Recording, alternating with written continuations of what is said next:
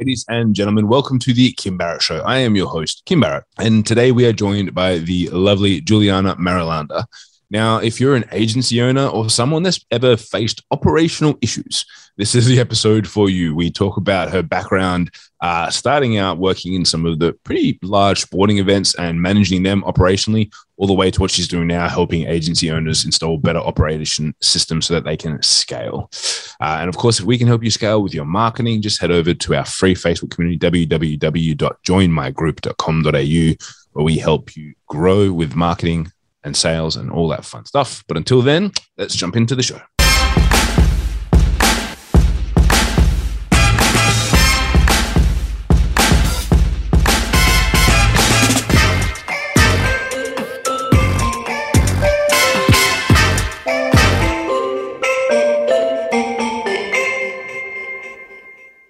Juliana, thank you so much for joining us today. Really appreciate you making the time. Oh, thanks so much for having me here.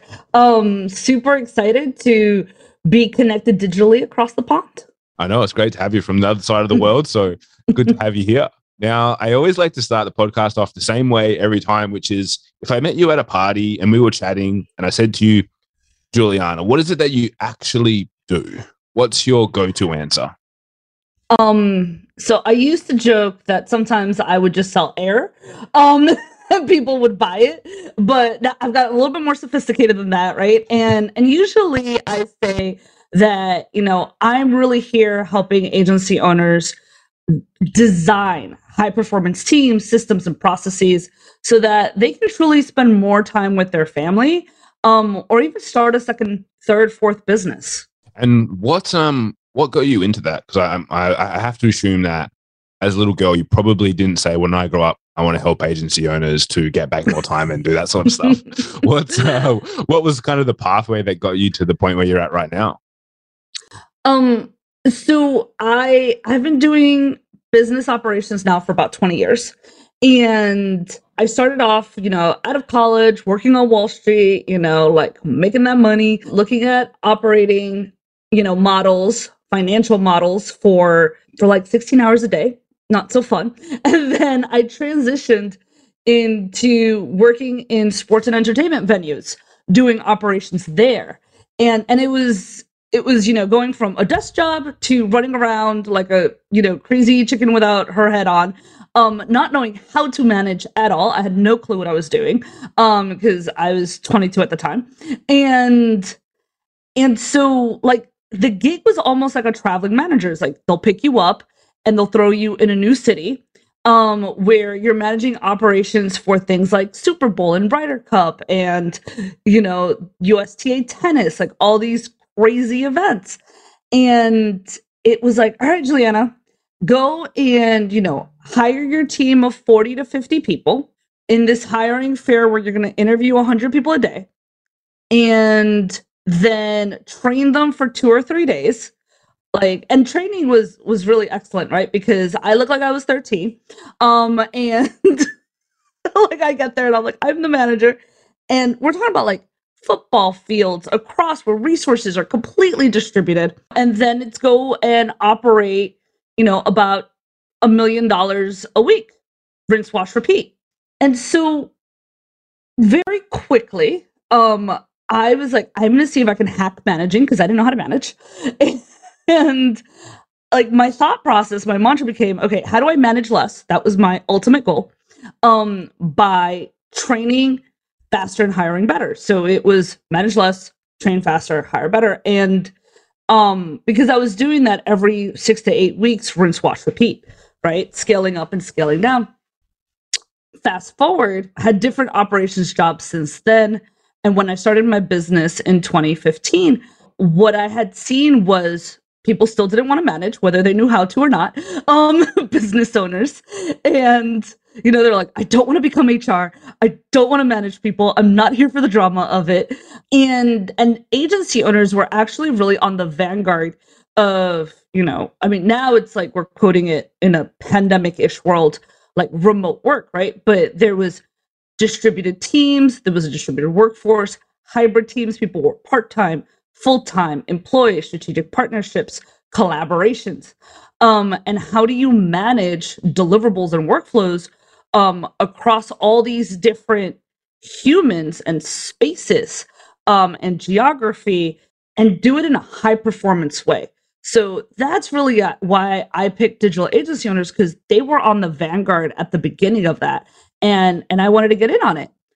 Since then, we've helped over 300 agencies, which is really, you know, exciting, and really figuring out what works and what really doesn't work.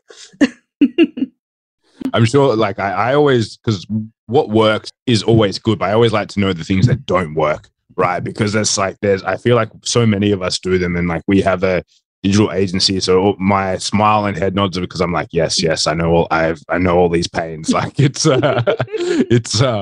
frustrating. I can only assure and reaffirm and all the things that you're going to be saying.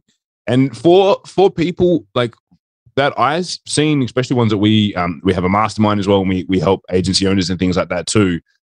They always seem to want to have a silver bullet that's going to solve everything. They're just like, cool, but like, Juliana, like, tell me, like, what's the one magic software that I can use to manage all of this? Or like, what's the one magic pool or something like that? What are a few of the kind of commonalities that when people first come to you, before they obviously get your help, that they think is the solution that actually probably isn't?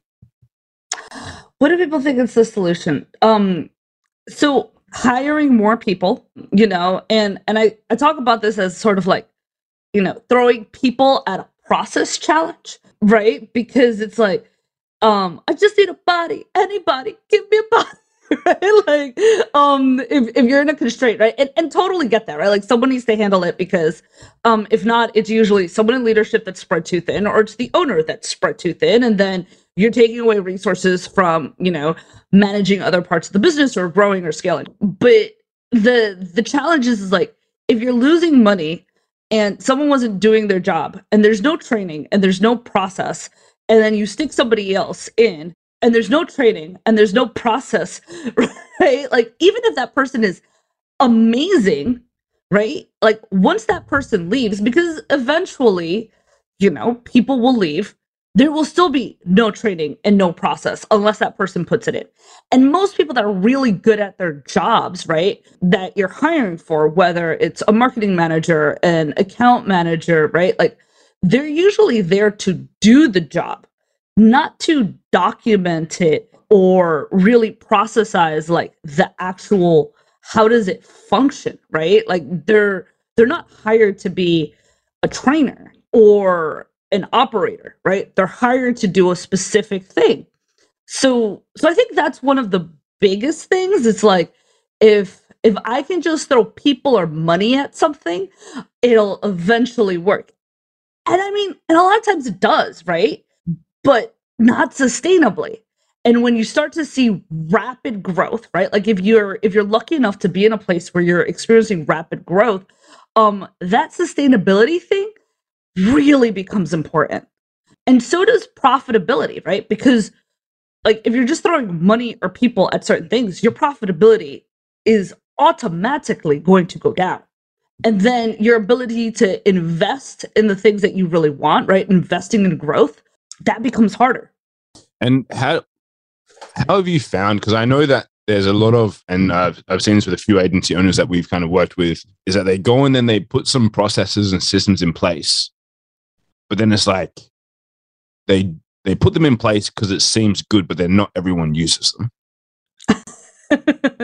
Like, yes. How have you found to like make the actual processes and procedures like sticky, where it's like, hey, if we're using this project management software, it's like, update it, like, you know, just simple things like that. So I'll kind of talk about this twofold, right? Well, usually when I talk to agency owners and they're like, yeah, we got a system. And I'm like, cool. I'm so excited for you. Yes. First step. And then I'm like, is everybody using it? And they're like, well, you know, some people are using it, kind of. All right. And then I'm like, and what was the last time you updated it?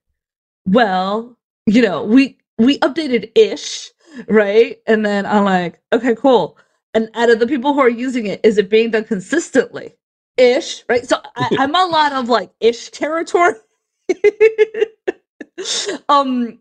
And it's just such a pain in the butt when you're in this ish territory, right? Because from a founder standpoint, from an owner standpoint, then you don't have visibility, right? Like the inputs aren't accurate of what people are doing and producing and deliverables and, you know, timelines and all this stuff, right? Like that stuff isn't accurate. So for me to be able to make decisions on hiring, on investing, on, you know, can I move stuff around because we have a new client, or, you know, we got new client requests, but they're actually giving us money for it. Yay, we're super excited. Like, you know, how do we shuffle? Like, I don't have visibility on what to do. So it's very difficult for me to make decisions as an owner, right? So that's kind of on this side. And that's such a common practice. And Kim, I'm sure you see that all the time, right? Like, I mean, I'm sure you see people in the ish territory, right? Or even saying this, like, I know like other people, ourselves in the team, like I remember just even yesterday checking one of our project management softwares, and I'm like, for these clients, it's been updated. For this client, for some reason, it hasn't been updated. Not so much. Yeah, not so much. And so then when it comes to, right, and I'm going to use a very like technical term, right? When it comes to change management, right, when you're implementing anything, whether it's a system, a software, new documentation, instructions, training, right? Like anything that you are adding that's new to how you operate in the business. So I always say the first step is getting buy-in. Right? Because some teams are implementing stuff. Like, I mean, I've had clients who have been in business for 20 years. They're like, we've been in business for 20 years. They're like, now they're trying to change things up. And the team's like, what are you doing? Why are you touching it? Stop touching it. Stop it. Like, so, right? You have an existing culture or an existing team, maybe, right? And so now you got to get buy-in from that team, right? Because what's going to inevitably happen, right, is that if you have an existing team and they're not doing it, and then you've put in all these new shiny toys, right, of systems and processes and operations, and then you have new team members using it, now you're going to have a culture clash. And that's icky too, right? Because a lot of the sometimes what I see in inconsistency is like, okay, well, who's actually doing it and who's not, right? The other things where you have inconsistencies, it's like, and we see this a lot, right? Like we have a team makeup where you have a small leadership team of employees, and then you've got people who are executing, who are freelancers or contract, right? Or vendors. So now we have like inconsistencies in that, right? Or, and I've seen it where people have several tools and people are doing their own thing because they're trying to find their own organization. And that's a hot mess. So I think first step is getting buy-in from the team, right? It's like, hey, how are you using this? Are you using it? Why are you using it? How do you think it can get better? And for a lot of leadership, sometimes it's like, oh man, I gotta have a meeting to get feedback from the team, and this is overhead, I wouldn't have time for this, and blah blah blah. And I'm like, yeah, but you don't have time in the future to then go back, right, to everybody. So I think first step is buy-in, and then also with the buy-in, people feel like they're included in this decision, and they understand the why we're doing this and how it's going to positively affect them, right? It's not that we're trying to double the work. It's not that, you know, we're trying to be like big brother, like now have, you know, we're trying to actually make things easier for them. We're not trying to auto-bot their job or like fire them eventually. Like, what we're trying to do is really make the work easier so that they can have a more stable, fulfilling, you know, job. And, you know, so that eventually we can get more clients and pay them more. In theory, right? Like as most owners who are well-intentioned with their team, we want to provide that. So really having buy-in, having them understand why we're doing this, getting them to actually give inputs on what things are working and not working, I think that's a huge step that's often missed. And then the second step that I think is often missed is actually helping them create the habit around the new systems. I think that the beginning of every process is actually habit. It's not the process itself, right? We're like, we got this process, now follow it. Yeah, but they've been doing it a certain way for so long, right? Or they're coming in from someone else doing it like a way for so long, and we may or may not like the way that they've been doing it, or maybe they're doing it fantastically, and now we want the rest of the team to adopt it, right? But someone's behavior needs to change. So now we have to help with habit formation, right?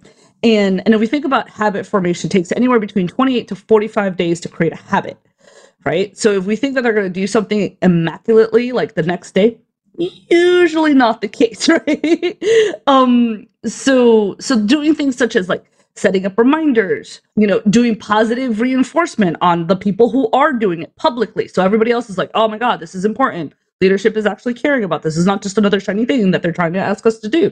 So gamifying it that way, creating reward systems, making it fun, you know, anything that we can do to help the habit of the team to actually change. And then once we get that consistency, establishing ways of making sure that the information, the system, everything is updated consistently across the board, right? And now we start measuring it. And then we could do that with like metrics and performance KPIs and things of all that nature. Mm. Yeah, I think that's hugely powerful. And yeah, as you say, that management of change, especially when you have consistently of changing and moving parts, which I think especially digital agencies or anyone that's online, it's like you're always going to have probably a relatively, maybe apart from the leadership team, but a fluid workforce from what I've observed. It's like people coming in and out. And as you say, then you've got your contractors, your freelancers, your external other agencies that are doing things for you as well. Like it's it can be a bit of a minefield. So yeah, I really like that. And do you find it the same approach and process for people when they're dealing with those contractors, freelancers, even other agencies, utilizing that same process to see how can we all get on board with, you know, like why wouldn't you guys want to use this program? What program do you use? How can we make it work together? Or like, how do you find that meshing of those external ones as well? Is it basically the same process or anything different? I think the piece where it gets a little tricky, right, is the legalities of where you're doing business and where other people are doing business, right? Because in theory, right, like if someone's not an employee, you can't tell them what system to use, right? However, and it depends on where you live, right? Like in the US or certain states versus Australia versus like if you're in Europe, you know, I know people all over the world are listening.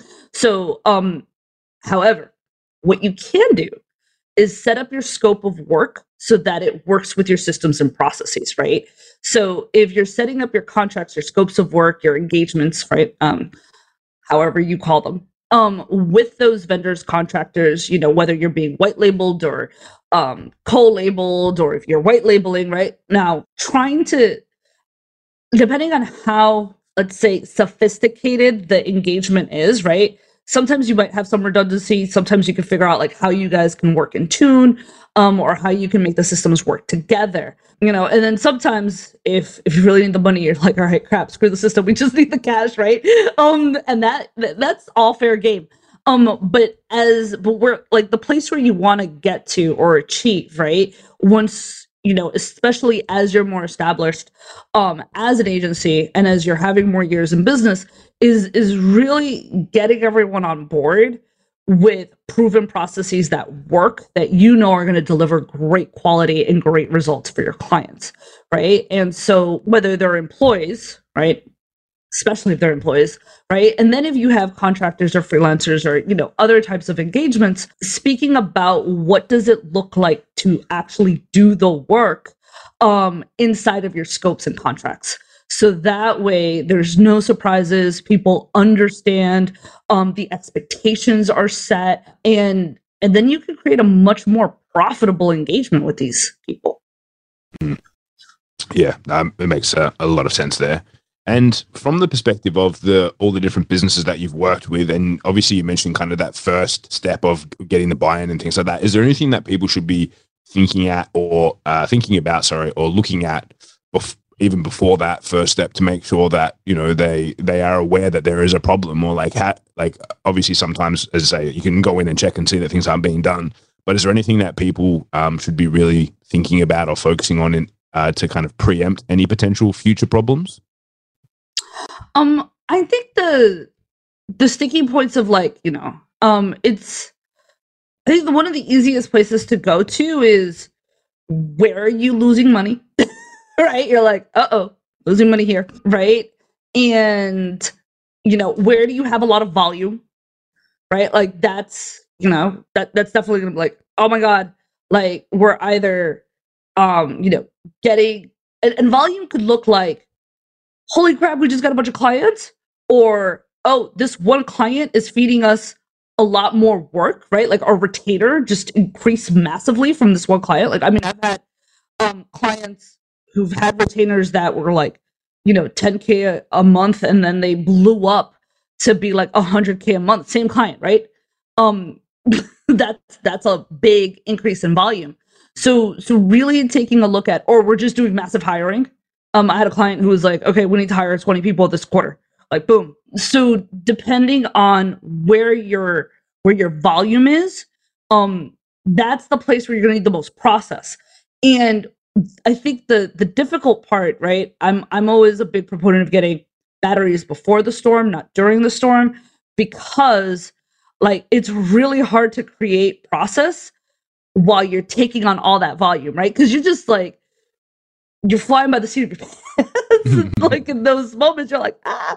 And so there's ways to hack it. I always tell people, like, if you do find yourself in the storm and trying to create process, is do as much video as you possibly can that transcribes, so that you can then later on turn that into SOPs, right? Or instructions or training. So that way you can verbally process as you're doing it. So you're double dipping on work that you're doing anyway, because you have to do it nonetheless, right? And usually during those times, you're going to be hiring anyway. And then automatically you have some level of training, because chances are you're not going to have time to train anyway, right? Because you're still flying by the seat of your pants if you're riding a certain wave.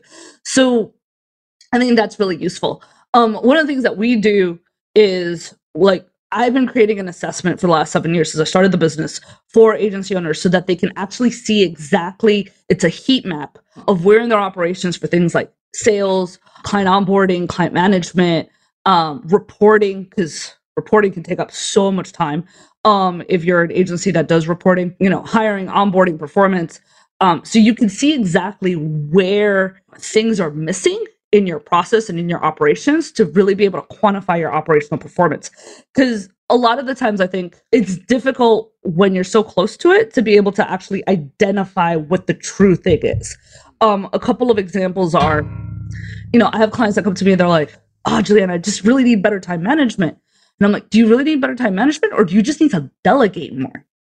I'm like, how much more stuff can we just get off your plate, right? Like, how many meetings can we clear off your calendar so you actually have like the time to do other things, right? Because it may not be time management. It might just be, we need to just get stuff out of your like doing of things, right? And sometimes they're like, oh man, I lost a client. It could be, you know, they're like, oh, was it production? Results were great, but the client onboarding was really bad, right? They didn't like really build that trust with the client, and then they got poached. So it's really kind of pinpointing where the symptom is, as we're feeling it, as we're growing, and then where's the operational glitch. I love that. I could probably sit here and ask you questions and pick your brain all day on these things, but I do want to make sure we stay on time here. And at this point, I'd like to ask a question, which is there a question that I haven't asked you yet that I should have?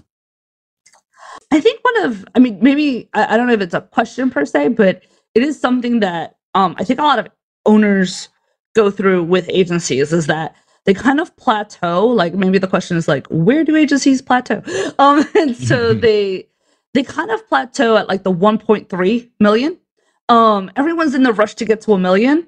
And then I've seen people, you know, teams get stuck in the 1.3 for decades, you know, like from anywhere from like 2 or 3 years to decades. 'Cause it's like the same things that got you there don't get you to the next one, which is about like 3 million, right? Because now we have to start thinking more thoroughly about, what does the quality of work look like? What does the communication look like? You know, and there's a lot more intentionality that goes into breaking that next step. And then it's going into the 8 figures, where we're now talking really about, how do we have visibility across our team so that it can grow without you, right? It's no longer about, can it operate, can it run without you? It's about, can the business grow without you? Can you remove yourself from, you know, doing the high level like fires with clients? Do we have leadership in place? Can we remove ourselves from strategy? That's usually a really hard one for agency owners.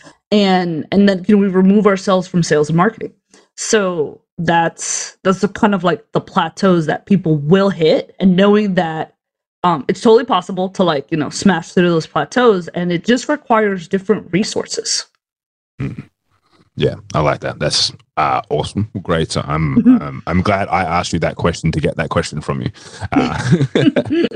Now, I'm glad you did too. For anyone that's been listening and they said, look, I really want to know more about what Juliana is up to, how I can, you know, find out more what she does, where's the best place for people to connect with you online?